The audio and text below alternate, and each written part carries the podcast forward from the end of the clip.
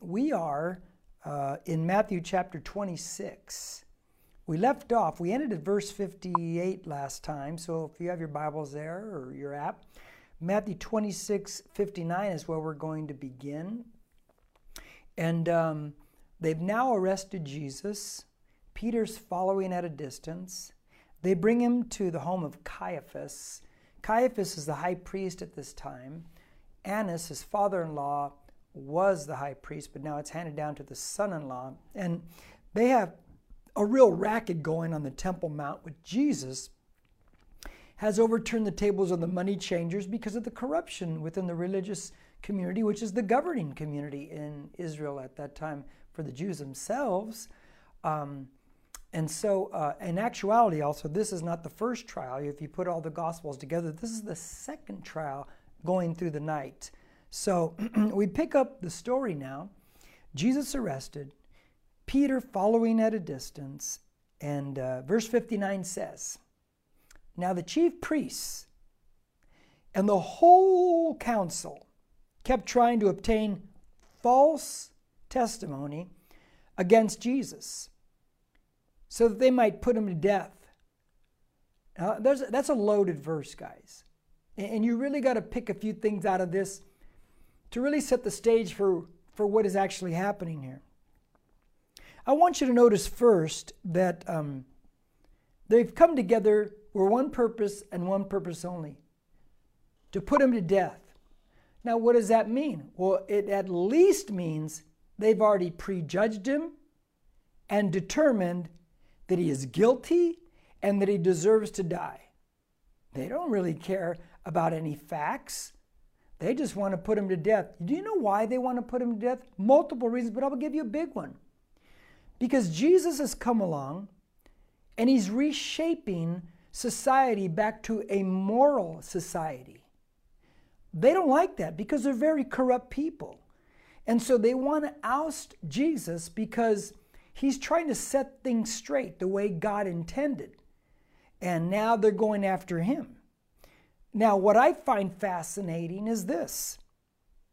In verse 59, it says, when they bring him there, and by the way, it's at least three o'clock in the morning by now or nearing that time. It says, the whole council, they were all there. Now, wait a minute. Correct me if I'm wrong, but do you ever show up somewhere at three o'clock in the morning and all your cronies are there and all the people you're with, they just happen to be all together? No. This is not a coincidence. This is not like, oh, I didn't know you were going to be here. No, this is prearranged. This is a setup. And they're all waiting there that early in the morning so they can basically judge, jury, and carry out, hopefully later on, an execution of Jesus. Did you know that the accused was allowed an attorney? Jesus is not allowed an attorney. Did you know in that day their law said that they could not try a person at night? It's nighttime. Huh. And they're trying him at night. So you see more and more how the setup goes. Look in verse 59 it says, they kept trying to obtain false testimony against him. Hmm. I find that fascinating because what they're saying is uh, we need to find some liars around here. We needed some people that just declare hearsay and say, well, I heard so and so heard so and so heard their cousin heard somebody said this and they said that about this. They're just trying to find anybody they can to get Jesus uh, convicted. And, and, and that's what they're going about in this whole process here.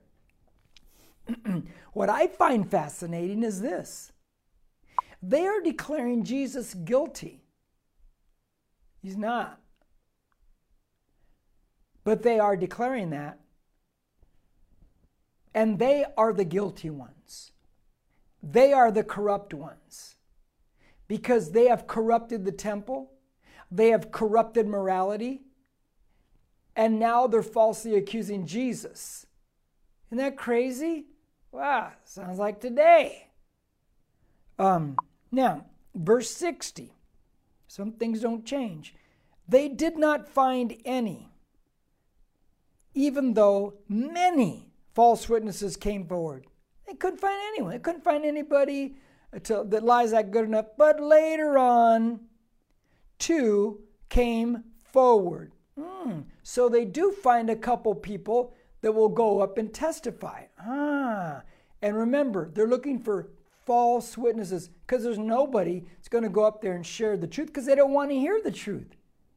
They're looking for false witnesses, so they find a couple guys. Hey, we'll go testify. now, no one could be found guilty in that day without reputable witnesses. These, these, the council knows these aren't reputable witnesses, but oh boy, it sounds compelling, their testimony. We've heard that before. Um, so they bring these two people forward. Now watch what these two false witnesses, what they say versus what is real in verse 61. Here's what they say. This man stated, pointing at Jesus, I am able to destroy the temple of God and to rebuild it in three days. That's what they said. Jesus himself said, we heard him say, he said, I'm, gonna, I'm able to re- destroy the temple of God and in three days, and to rebuild it in three days. Is that what Jesus said? Not even close. There are some words that he used in John chapter 2 but they've taken Jesus' words because Jesus didn't say, I am able to destroy the temple of God and to rebuild in three days. He didn't say that. He said, Destroy this temple, and in three days I will rebuild it. And he was speaking of the temple of his own body, death, resurrection. They're not even close. They've taken his words, picked out a few words, twisted it, put it together, and then display it as that's what he said. That's not what he said. And what just happened in that verse right there happens every day in America, all over the media. And you know it's true if you follow the right things. It's true. They just twist everything. Now, verse uh, 62. The high priest stood up and said to him, Do you not answer? Huh. Now, Jesus is not saying a word. And so he said, You don't answer?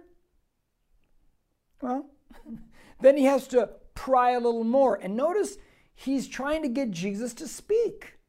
Now, watch carefully what's going on in verse 62.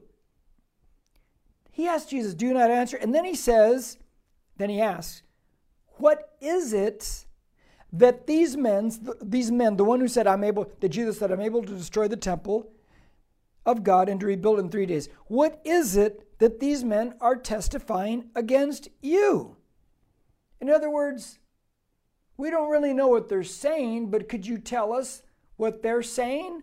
They're trying to prod Jesus and to get him to speak and to get him to say something at this moment in time.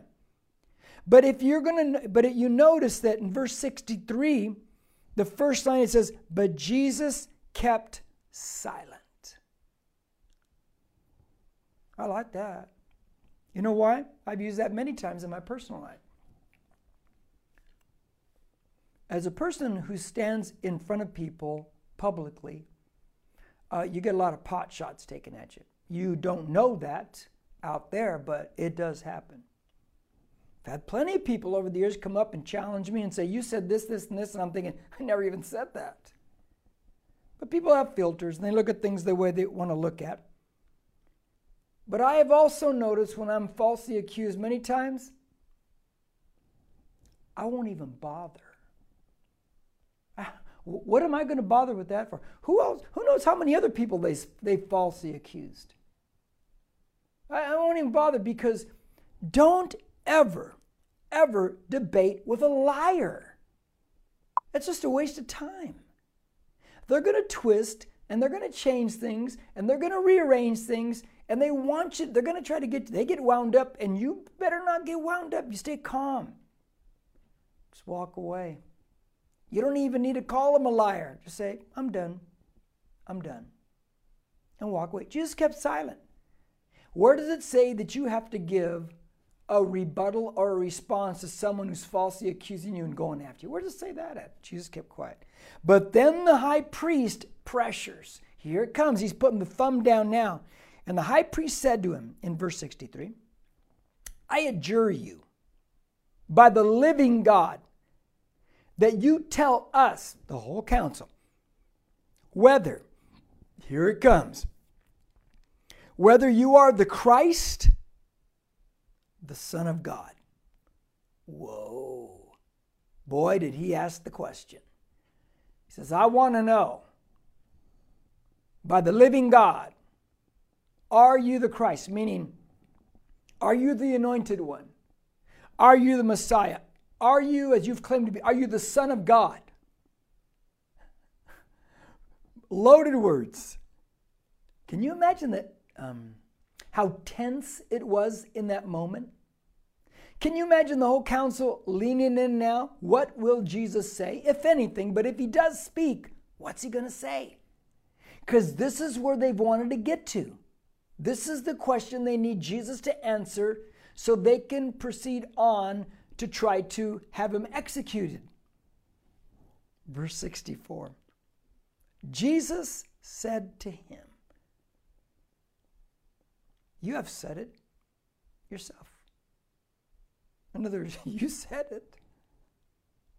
And then Jesus adds, Nevertheless, I tell you, hereafter you will see the Son of Man. He, Jesus called himself the Son of Man. You will see the Son of Man sitting at the right hand of power and coming on the clouds of heaven. Whoa!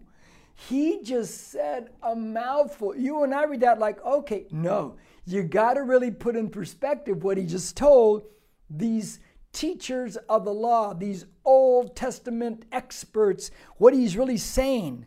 Let me show you what he's saying a couple of verses. So get ready to cross reference because this gets fascinating. Now, the first thing is turn back to Daniel chapter 7. We have visited there before multiple occasions whenever the Son of Man statement arises. Now, watch Daniel chapter 7. Jesus called himself the Son of Man. And he says, You're going to be watching me. I'm sitting at the right hand of power, and I'm coming on the clouds of heaven. Clouds of heaven.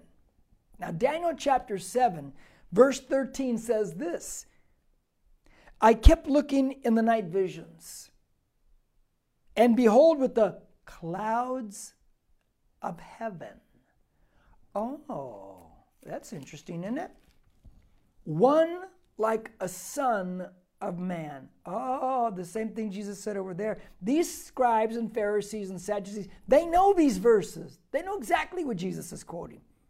One like the Son of Man was coming, and he came up to the Ancient of Days and was presented before him. And to him was given dominion, glory, and a kingdom that all the peoples, nations, and men of every language might serve him. His dominion is an everlasting dominion which will not pass away, and his kingdom is one which will not be destroyed. That's what Jesus is telling them when he said he's the Son of Man. That, that's going to just, they're going to get ripped out of the frame on that one. Now, what you need to understand is Jesus now, as he says these things, or I should say, Daniel, when Jesus quotes back to it saying, I am that Son of Man that Daniel talked about, Daniel is speaking prophetically into the future. Daniel is writing 600 years before Jesus will use the statement. Now, in Daniel chapter 7, if you backed up to verse 8, you see someone called the little horn. That's the Antichrist. Daniel is painting the whole picture. Jesus is adding to it, or he's putting himself in the picture. He's saying at the end of the great seven year tribulation, Daniel's saying, when the Antichrist is on the scene, the Son of Man will come and he's going to set things straight at the end of that. But how will he do it? On the clouds. He's going to come on the clouds, guys. It's the second coming of Christ that Jesus is now inferring to. Look to Matthew. Look at Matthew um, chapter 24. I think it's Matthew 24 and verse, uh, yeah, Matthew 24 and verse 30. Check this out. I get pumped up about this stuff. Look, look right here. It says in verse 30, Jesus speaking in its end times, he says, And then the sign of the Son of Man will appear in the sky and then all the tribes of the earth will mourn. Remember that they will mourn. They're going to see him in the clouds when he comes back. They're going to mourn. Remember that statement. I'm going to cross reference it in a second. And they will see the Son of Man coming on the clouds of the sky with power and great glory. That's the second coming. Now remember that statement there. Now turn to Revelation chapter 1 and check this out. in Revelation chapter 1, we see John the Revelator, who's got the revelation from the Holy Spirit. Watch what he says describing Jesus in the second coming. John, Revelation 1 and um, verse, verse 7. It says, Behold, he is coming with the clouds. There it is again. And every eye will see him. There it is again. They'll see him on the clouds. Watch. Even those who pierced him. And all the tribes of the earth will mourn over him. We saw the word mourn in Matthew 24 30. So it is to, the, to be, amen. Though in the second coming, those who pierced him will see him. Well, who, who did it? You could say the Romans, but the Jews, they pushed the whole thing. They were the driving force behind it. And so now when Jesus speaks in Matthew 26 64, you're going to see the Son of Man coming in the clouds. He is now speaking prophetically too. He says, One day this nation will see me come back, and they will look on him whom they have pierced. They will see the scars. They will see these things when he comes in the second coming, because Jesus will be in his incorruptible body, but he'll still bear the scars that he took on his body and the suffering for your salvation and mine. Don't ever doubt that God loves you. And the proof in the pudding will be when you see Him. The scars will be there of the torment and the torture and the pain that He took when He carried our sins. But they will see it. Now, the, back to Matthew 26, when the Pharisees hear these things, the high priest, are like, the high priest hears it, he's just going nuts. Because how dare Jesus proclaim that he is the Messiah. He's proclaiming he's God in the flesh. That's what he's saying, my friends.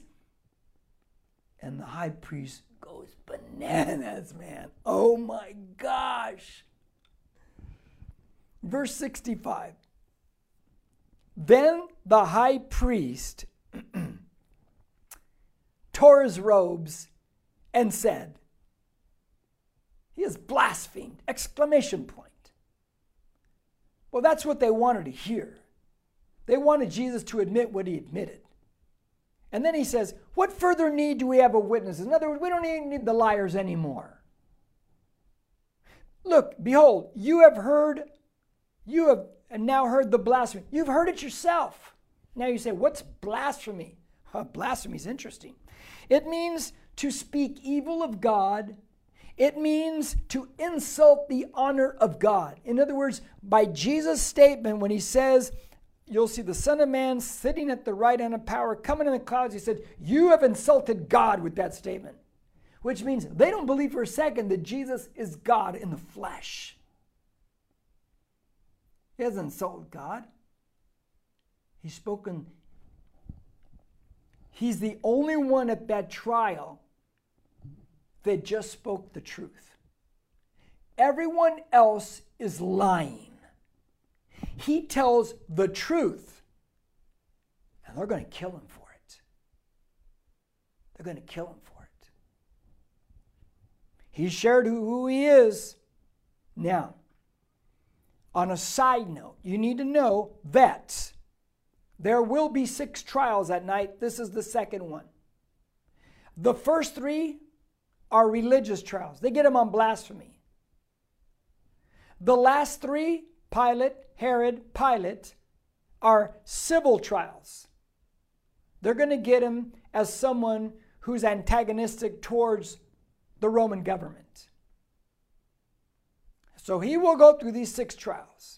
But now they've got him on what they think is blasphemy when in fact he's just told the truth. Verse 66. Then he adds, the high priest adds, well, What do you think? He's talking to his cronies. They answered, He deserves death. The thing was rigged. It's all the people on one side of the aisle. We got it. We're gonna. We already. This is what we're waiting for. Yeah, he deserves death. Now, go back to verse 59 at the very end of it. What did they come there for? The prearranged idea and agenda is, at the end of verse 59, to put him to death. There was no chance Jesus was coming out of there innocent. No chance. It was prearranged. They lined up the false witnesses. They broke the law every step of the way, the rule of law, and here it is. He deserves death. I'm getting wound up about this one. Let me give you a side note that we'll talk about when we get to the trial with Pilate. Now they have a problem because they have now gave their verdict he deserves death. The Jews cannot carry out capital punishment. They do not have the authority to do that. It was taken away from them by the Romans. So now they're in a quandary. Now you understand why they've got to go to Pilate later on in one of the in trial 4 and trial 6. Because now they're stuck. Huh. You got to go to a higher court. Verse 67. Now watch what they do to him. Because they're such holy men, such honorable men, these leaders of the community. Then they spat in his face and beat him with their fists. And others slapped him.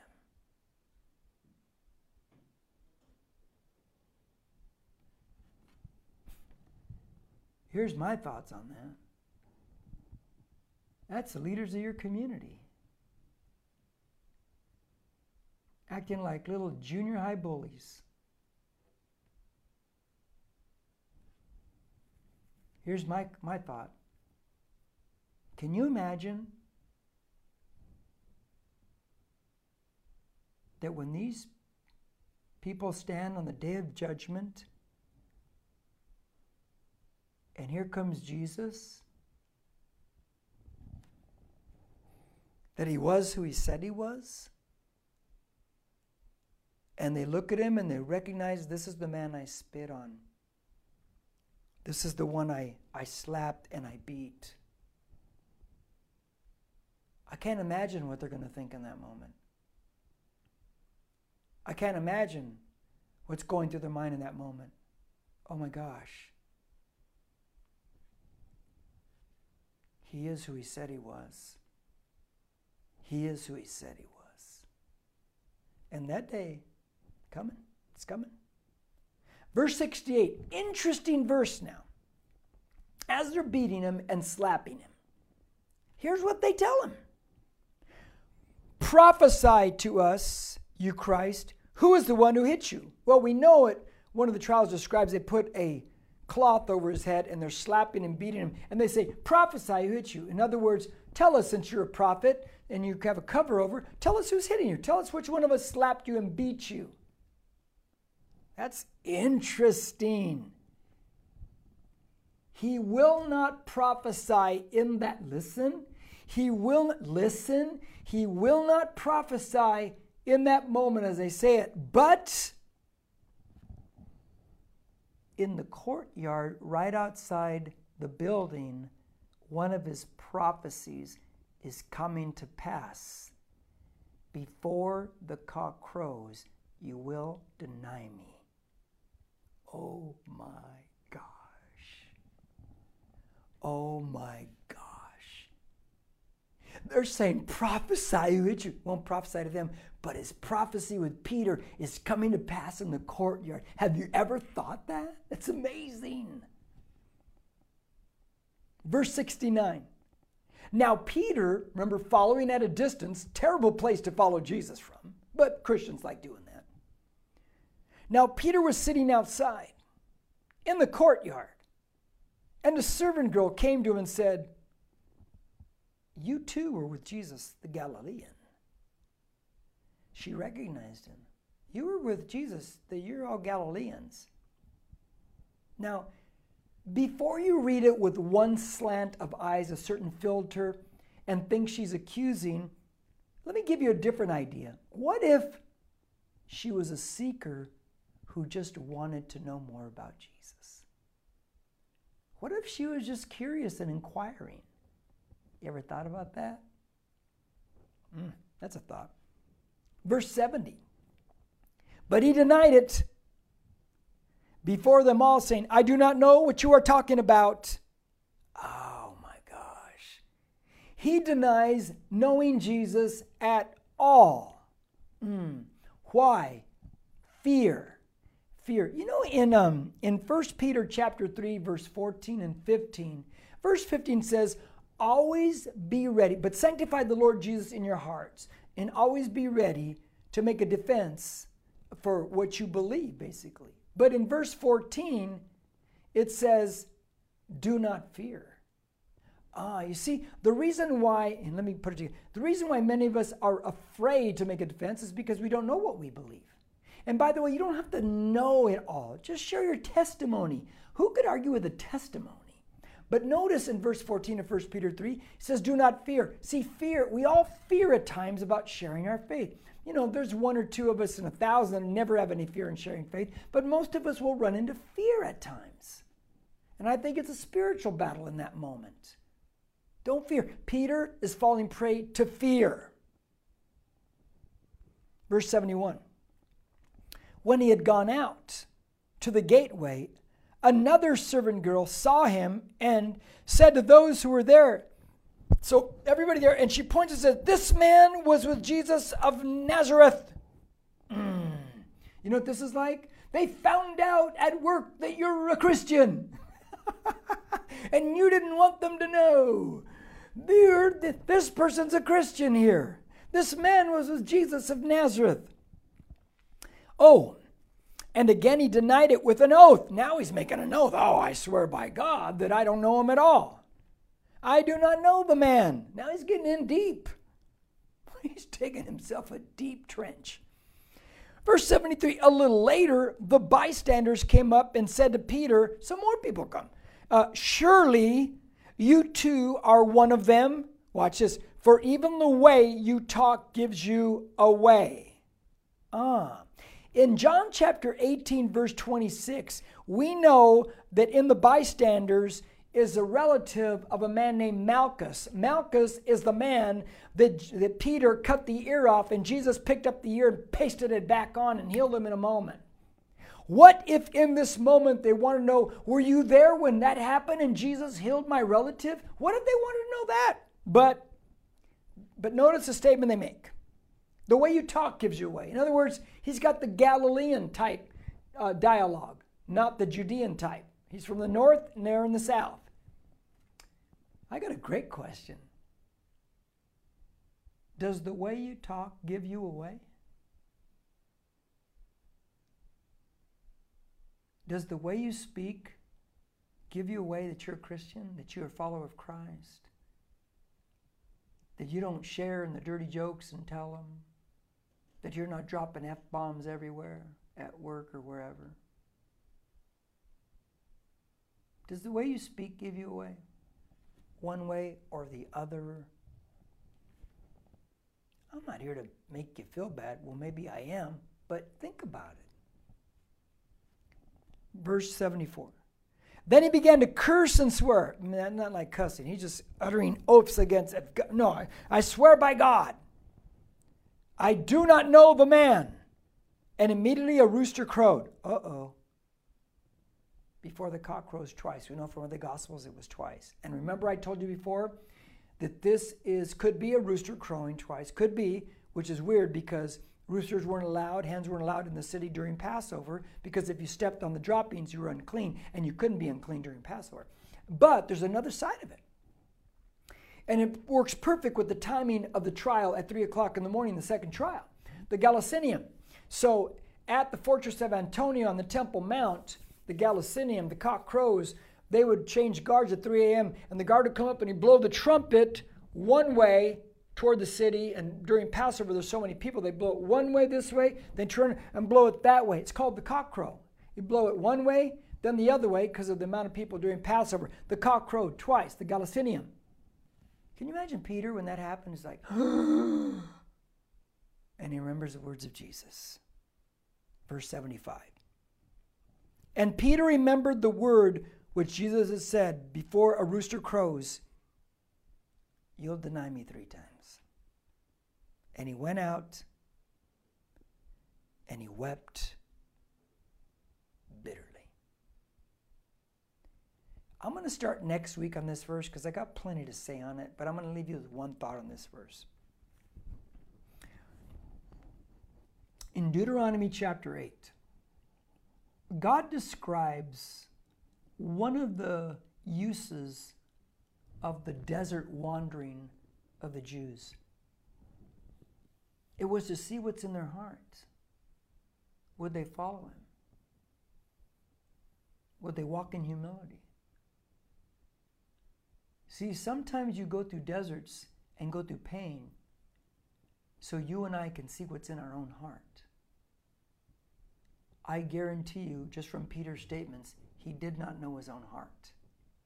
Because earlier he said, Even if I have to die with you, I'll never deny you. He didn't even know himself. He didn't realize the sin he was capable of. And now his own heart is revealed to him. I don't think that's a bad thing. I think it's good to be awakened to our sinful capabilities so that we can go down not that sinful road, but this road instead. Peter now realizes something about himself, and it breaks him, and it will break us, and it humbles him, and it will humble us when we see what's in our heart.